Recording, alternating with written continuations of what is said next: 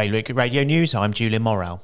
Former Jersey Minister turned Chief Scrutineer Kristina Moore has announced her intention to become the island's next Chief Minister, pledging a government focused on addressing the cost of living while reining in public spending.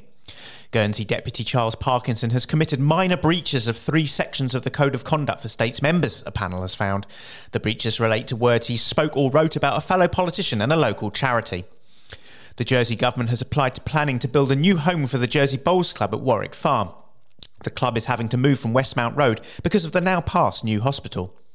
Guernsey's Education Services and the Overseas Aid and Development Commission are working together to develop school trips to Senegal.